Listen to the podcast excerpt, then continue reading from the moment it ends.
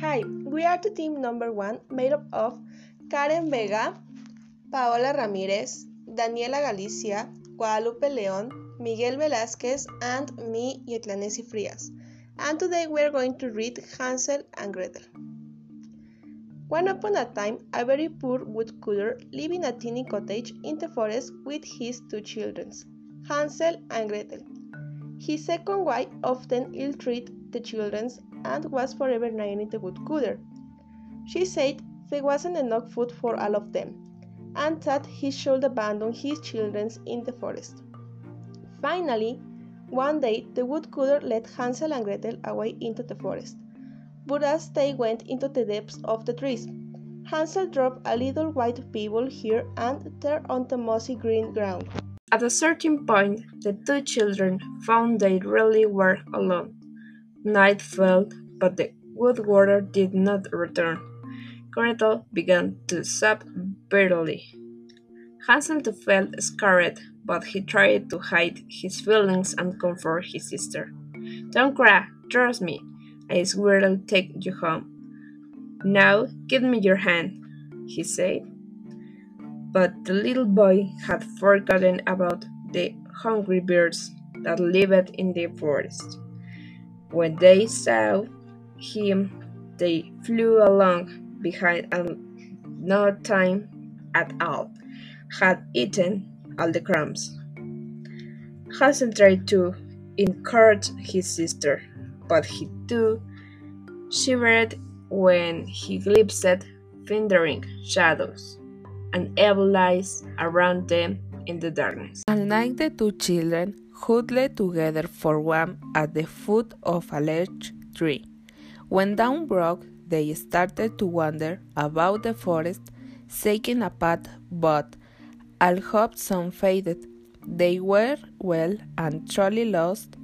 On they walked and walked till Sunday they came upon a strange cottage in the middle of a glade. This is chocolate, gasped Hansel as he broke a lump of plaster from the wall. And this is icing, exclaimed Gretel, putting another piece of wall in her mouth.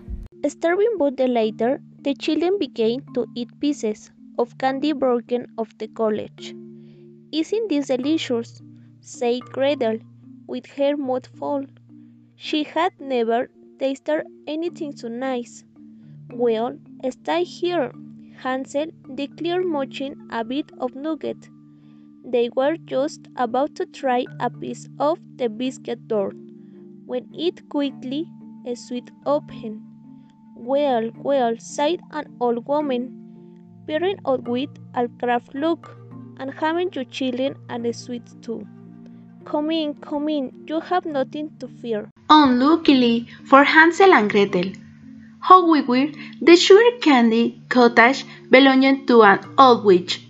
He tried for catching unwary victims. The two children had come to a really nasty place. You're nothing but a skin and bones, sighed the witch, looking Hansel into a cage. I shall frighten you and eat you, and your sister can do housework, and still help here too. Hans looked would have it. The witch had very bad eyesight, and when Gretel, Esmeralda, viewed her on the glasses, she could see even less. Let me feel your finger, said the witch to Hansel every day to check if he was getting any fatter.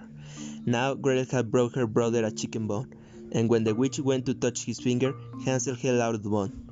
You're still much too thin, she complained. When will you become plump? One day, the witch grew tired of waiting. Like the oven, she told Gretel, We're going to have a tasty roasted boat today.